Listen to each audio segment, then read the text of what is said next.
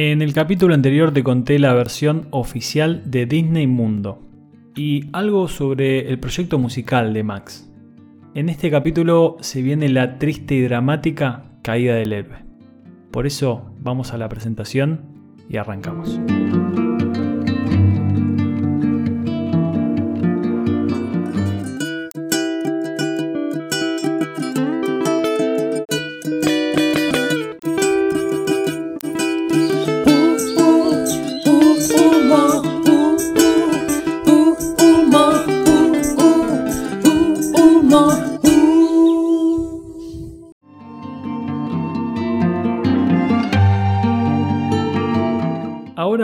Quiero un poco de drama.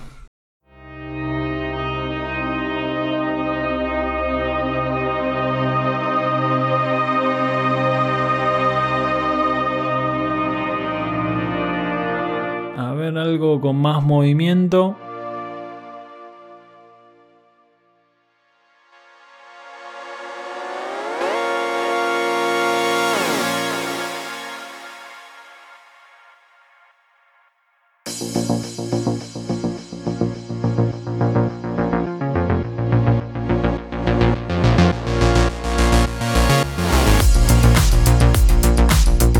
Ahí va, perfecto.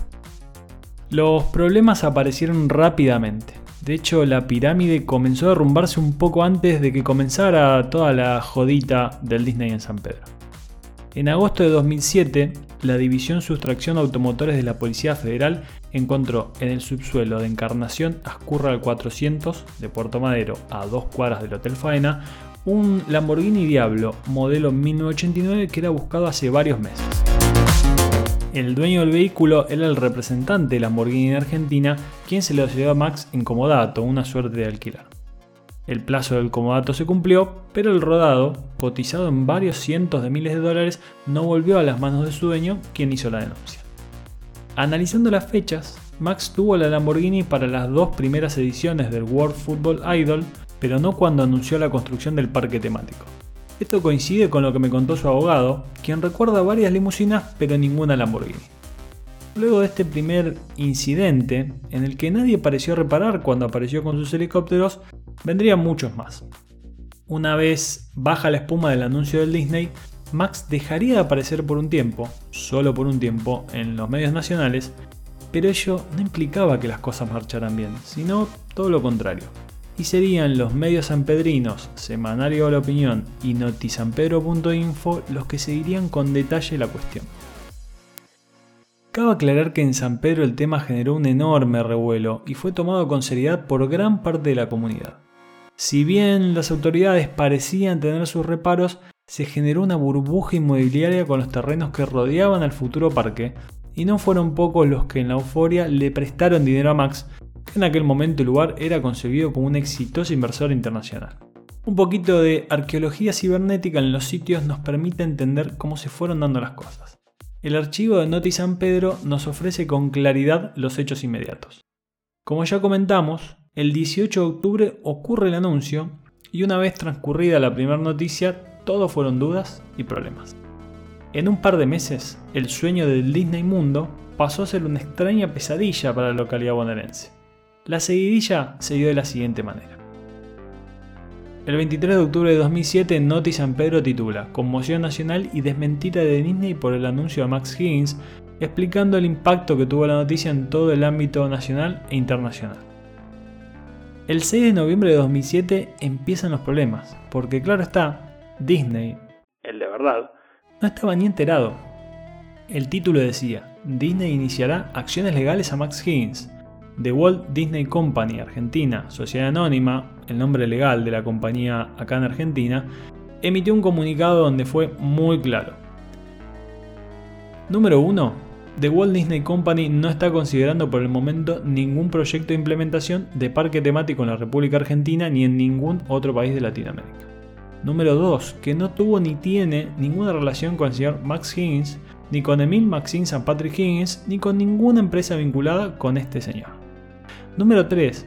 Que luego de las investigaciones correspondientes ha decidido iniciar todas las acciones legales que pudieran corresponder contra el señor Emil Maxine St. Patrick Higgins o cualquiera fuese el nombre de quien resulta responsable. Y número 4, que lamenta profundamente estos hechos que, aunque no fueron causados por The Walt Disney Company, lesionan la buena fe de la opinión pública generando falsas expectativas que se vinculan con nuestro nombre y marca. El 16 de noviembre de 2007 se realiza un allanamiento al terreno. Bastante rápido. Y cito textualmente la noticia. El día 16 de noviembre del 2007 a las 13 horas se realizó un allanamiento en el predio. La diligencia fue llevada a cabo por personal de la Delegación San Nicolás de la Policía Federal Argentina. Durante la misma se procedió a identificar a los obreros que se encontraban en el lugar colocando un alambrado perimetral, y se suprimieron con pintura en aerosol en todos los carteles ubicados en el predio, las alusiones y referencias a la empresa Walt Disney. Se secuestraron 25 rollos de cintas de plástico que estaban en el lugar demarcando el predio, se obtuvieron fotografías y se secuestraron 16 rollos de cintas de plástico de demarcación sin utilizar, que como las anteriores, contenían la leyenda Walt Disney Mundo. Pero Max iba a dar pelea, porque tan solo unos días después, Noti San titula, Hugo Lima asume la defensa de Max Higgins un joven abogado proveniente de una familia muy reconocida de San Nicolás.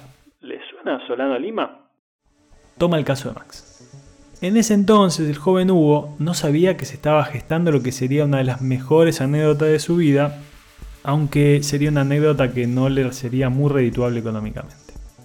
Pero eso lo va a contar él mismo. El 22 de noviembre de 2007, Max reafirma, a través de su flamante abogado y de un comunicado posteado en su precario sitio web que el proyecto seguía adelante. Dicho comunicado, sin embargo, contenía algunas cuestiones llamativas. En primer lugar, Higgins apunta a una supuesta discriminación a los inversionistas por su origen árabe. En segundo lugar, indica, y cito textualmente, ante los acontecimientos de público conocimiento, les informamos a los medios y al público interesado que Walt Disney Mundo S.A., Incorporated, jamás ha manifestado tener relación alguna con el otro Walt Disney, Incorporated. No podemos hacernos responsables por cada información falsa o imprecisa que se vierte en los medios basada en fuentes dudosas o engañosas, y falta de investigación rigurosa y el debido chequeo de fuentes. O sea, Walt Disney Mundo S.A. Inc nombre totalmente de fantasía ya que nunca registró la sociedad, no tenía nada que ver con la otra Walt Disney. Raro. Raro es aquello que es distinto o poco común. El 29 de noviembre de 2007, a un mes y medio del anuncio, Max se despachaba con este titular. Higgins dice que la construcción se inicia en abril y que hará dos pirámides y un shopping. De paso también se despachó con algunas frases anti-norteamericanas, a pesar de querer copiarles absolutamente todo. La construcción de Walt Disney Mundo va a comenzar en abril de 2008 en San Pedro.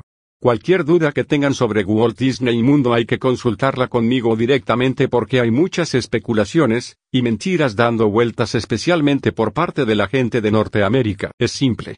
Porque cada vez que se va a construir algo en Latinoamérica se piensa que se va a hacer de una manera mucho menor, y de baja calidad en relación con Estados Unidos. Trajeron a Disney sobre hielo acá pero con mucha menor calidad, y lo que tienen miedo ahora es que el Disney que se construye ahora sea mejor que el de Estados Unidos. Y si todo esto les parece poco, hay más. Va a ser aún mejor que lo que veníamos planeando ya que en vez de dos hoteles de cinco estrellas vamos a hacer dos pirámides que serán dos hoteles de cinco estrellas.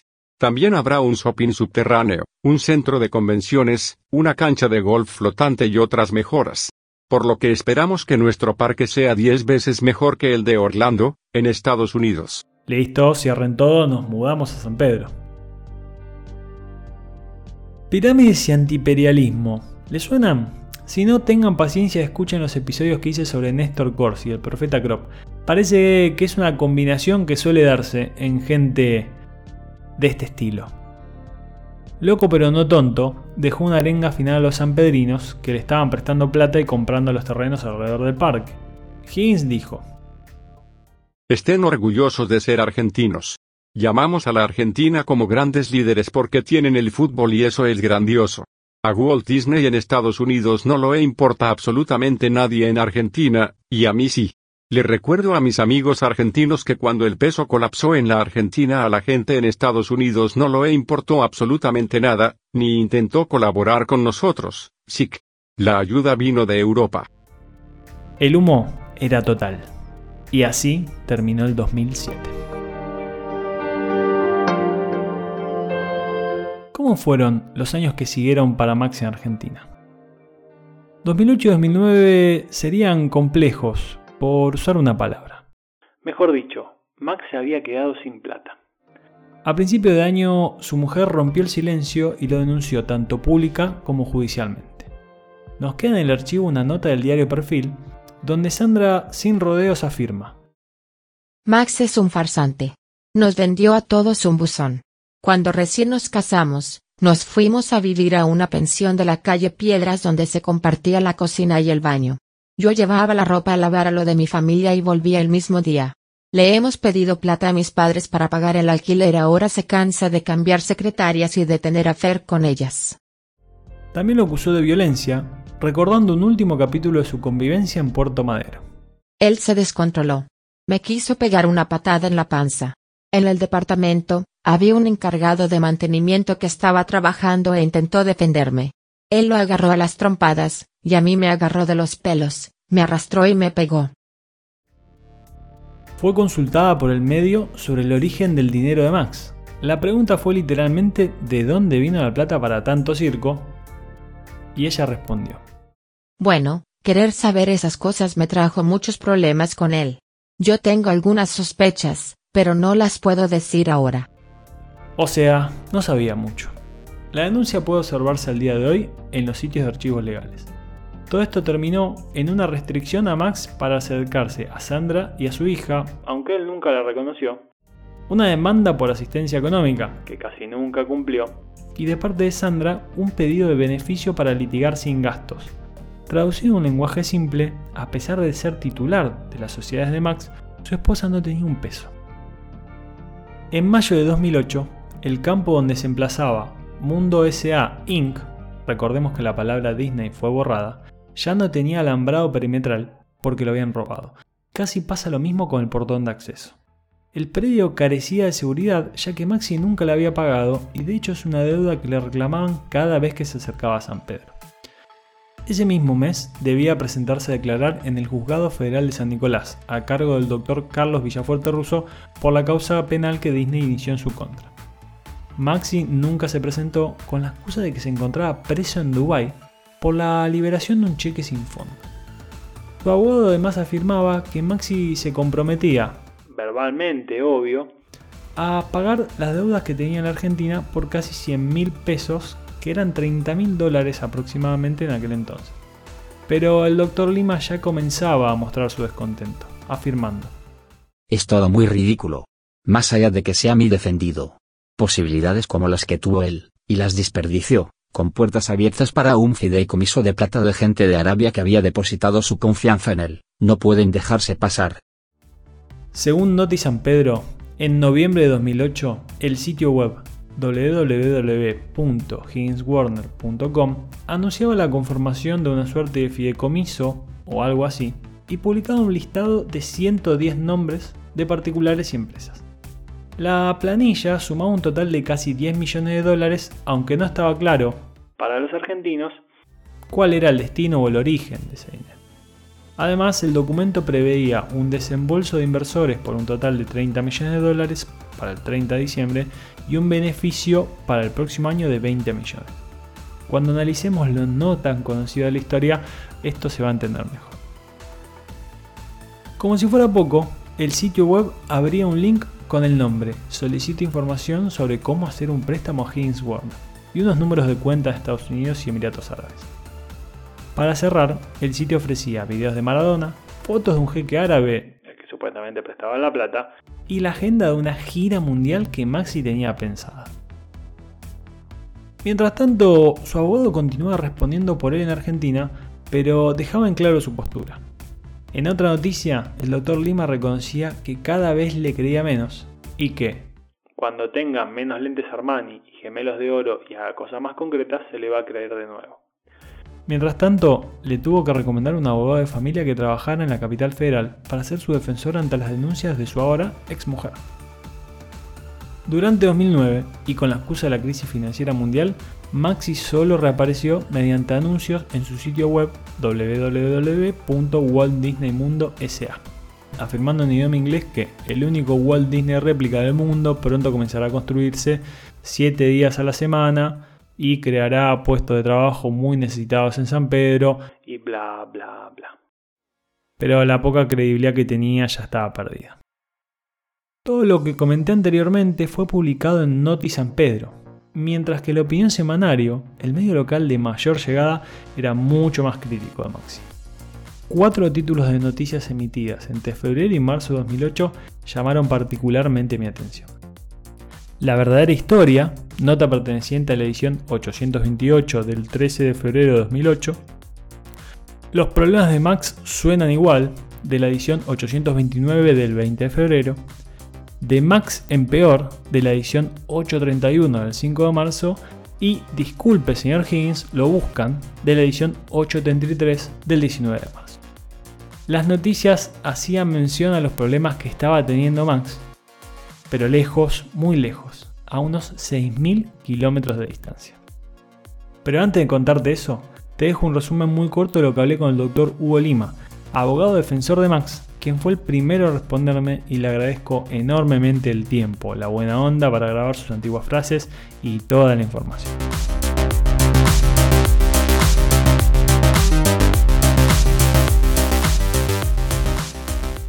Te cuento un poquito la historia de Mills Maxine St. Patrick Higgins.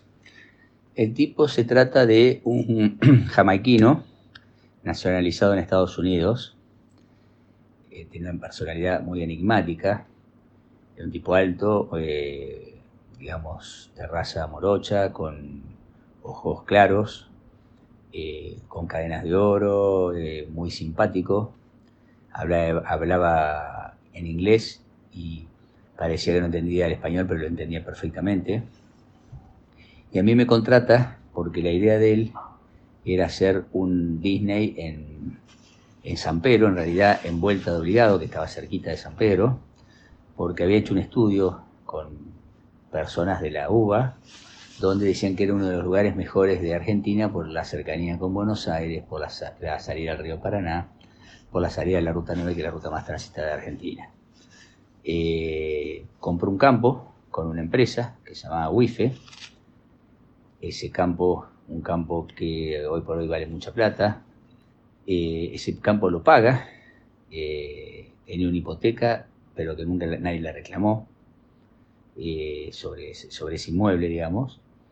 Y me contrata a mí porque, bueno, nosotros tenemos un estudio de hace muchos años en, en la zona, digamos. Yo tengo un estudio en San Nicolás y otro en San Pedro él me contrata justamente por, los años y todo que tenemos en esto, me contrata porque le hace Disney una denuncia, Disney a nivel internacional, una denuncia en el Juzgado Federal de San Nicolás por violación al derecho de marca, o sea que había registrado la marca como Disney acá en, la zona, digamos.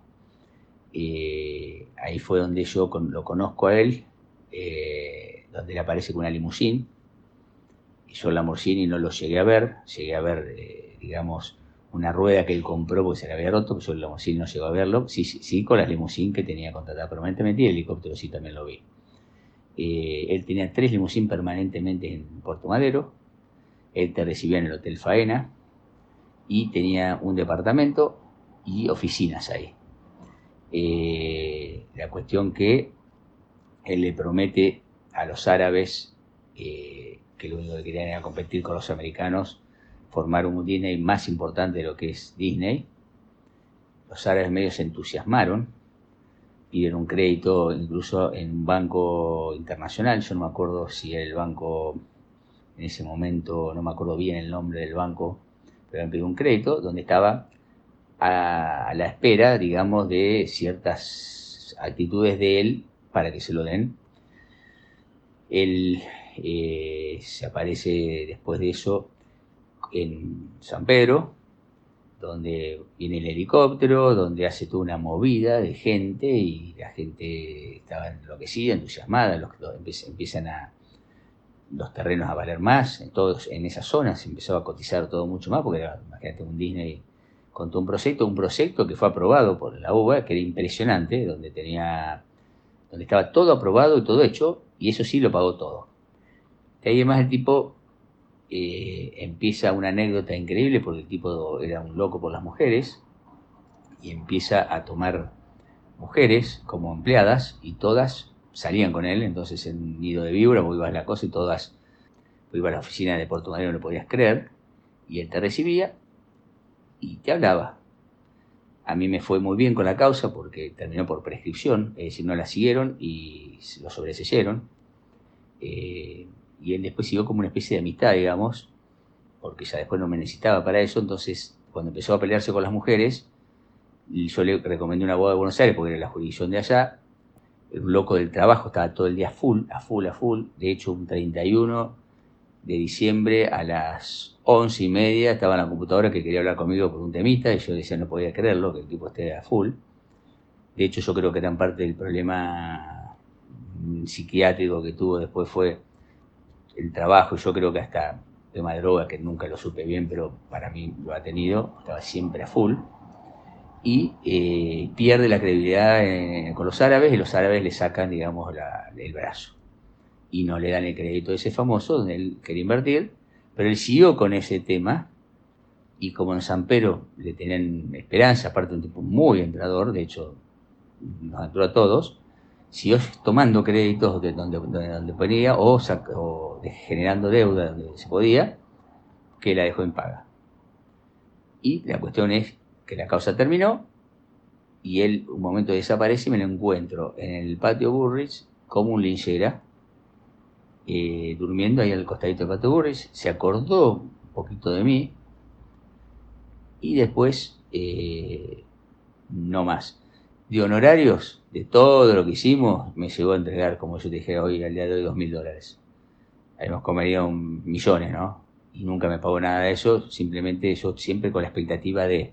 Pero bueno, me resultó muy simpático. Durante ese momento era, yo me manejaba, me manejaba con limusín, me buscaba, me traía, comía en el, en faena. Eh, más o menos ese es el relato que yo lo tuve. Em, así fue el tema real que nosotros eh, tuvimos con él. Después me lo encontré, después volvió a aparecer a San Pedro reclamando el campo con una persona que, en el fondo quería aprovecharse de él, de, esa situación. Yo estuve, él ya estaba medio perdido. Y la última vez que lo vi, que fue también de nuevo, me lo vuelvo a encontrar como sincera, ya estaba completamente perdido. Eh, producto de toda esa, no sé si locura, yo te puedo decir, no sé si era droga, porque la verdad que eso no lo supe, pero sí notaba que estaba acelerado permanentemente, era imposible que un tipo se mantuviese a ese nivel durante las 24 horas del día, porque era así, todo el día te llamaba, a cualquier hora vos tenías que estar a disposición de él, y así durante años, te diría que lo estuve a poner en tres años. Y bueno, eso es toda la historia real de él, la causa tramita en el juzgado federal de San Nicolás, que es el número 2, la secretaría número 2. Eh, en el fondo, claro, si lograba el crédito, iba a ser, eh, imagínate que estaban hablando de una inversión de más o menos 2 mil millones de, dólares y él estaba pidiendo en ese momento para entrar eh, alrededor de 15 millones de dólares eh, o 20, no me acuerdo bien el número, pero era un número alto, que no era tanto para lo que él se proponía hacer, entonces era fácil. Si él lograba eso, hubiese sido un gran estafador porque mostró quedó debiendo la limusín que, al que alquilaba, el helicóptero resulta que no, no era de él, sino también lo alquilaba. Bueno, el campo sí era, era de una sociedad de él, eh, que bueno, eso sí no lo, lo, compró. O sea, él llegó a tener unos manguitos, pero si llegaba a hacer eso se quedaba con 20 millones de dólares y nadie se. Así es el tema real de él.